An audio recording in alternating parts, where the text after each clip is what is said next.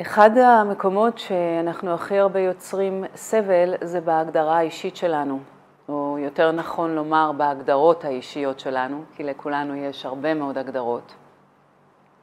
אם זה הגדרה שלי, של הלאום שלי, של הדת שלי, של המגדר שלי, של המקצוע שלי, הגדרה של צבע העור שלנו, של המשקל שלנו, של הנראות שלנו, הגדרה של איפה אנחנו גרים, האם אנחנו בזוגיות או לא בזוגיות, האם אנחנו הורים או לא הורים. והגדרות הן מקום תורפה לסבל, משתי סיבות. הגדרה היא קודם כל דבר שמאוד מצמצם אותנו, הגדרה זה גדר. אז ברגע שאני מגדירה את עצמי ומזדהה עם ההגדרה, צמצמתי את עצמי למשהו מוגדר. אני זה, זה אומר שאני לא זה ולא זה ולא זה ולא זה ולא זה. הדבר השני הוא שהגדרה היא נקודת התורפה שלי, כי אם אני מזדהה עם הלאום שלי, מישהו יכול להתכחש ללאום שלי.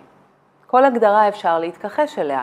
זה אומר שאם אני מזדהה עם הגדרה ומתכחשים להגדרה הזאת, אז אני לא קיימת יותר.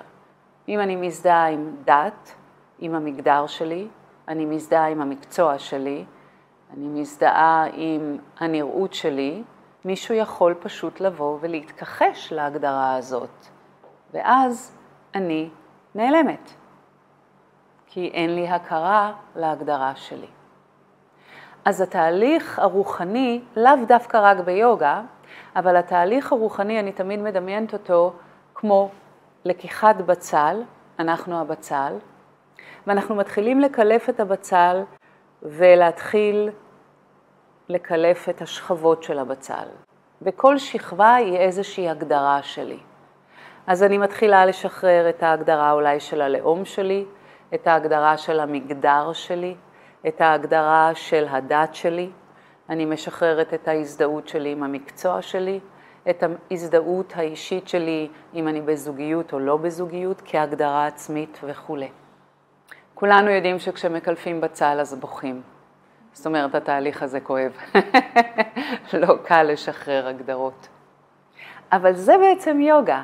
זה המקום הזה לשחרר את הסיפור האישי שלנו, שכולנו מזדהים איתו, או את הסיפורים האישיים שלנו, את השריטות שלנו, את הטראומות שלנו, לא להתכחש לזה, אבל פשוט לשחרר את זה, ואז כשלוקחים בצל ומתחילים לקלף את כל השכבות שלו, מה נשאר בסוף? כלום. והכלום הזה, זה התודעה שלנו. התודעה משתחררת, התודעה שלנו לא מוגדרת. היא נמצאת בכל מקום, בכל זמן, היא הכל והיא גם הכלום. זה יוגה, הכי פשוט שיש. זה לא שנוכל להתנהל בממד הפיזי בלי הגדרות, כי אם אנחנו רוצים לתקשר, אנחנו חייבים הגדרות. וכשאנחנו מדברים אחד עם השני, כשאנחנו מספרים על עצמנו, כשאנחנו מכירים אנשים, אנחנו נעים מהגדרה להגדרה. כשאנחנו הולכים לקבל עבודה, אנחנו צריכים להגדיר את עצמנו. אז מה עשית? וכמה שנים עשית את זה? ומה המומחיות שלך? הגדרה, הגדרה, הגדרה. חייבים. העניין הוא שכולנו מזדהים עם ההגדרות האלה, ואז אנחנו גם מצמצמים את עצמנו, וגם אנחנו הופכים בעצם להיות נקודת תורפה למי שמתכחש להגדרה שלנו. אז יוגה זה לא להמשיך להגדיר את עצמנו, זה לשחרר, לשחרר, לשחרר, לשחרר, עד שאני מתחילה להתחבר לתודעה שלי שהיא מעבר להגדרות. אבל זה מאוד קשה, ולכן בוקר אחד קמתי, ופתאום גיליתי שיש יוגה נשית, שזה היה מאוד מעניין. פתאום צצה לה יוגה נשית.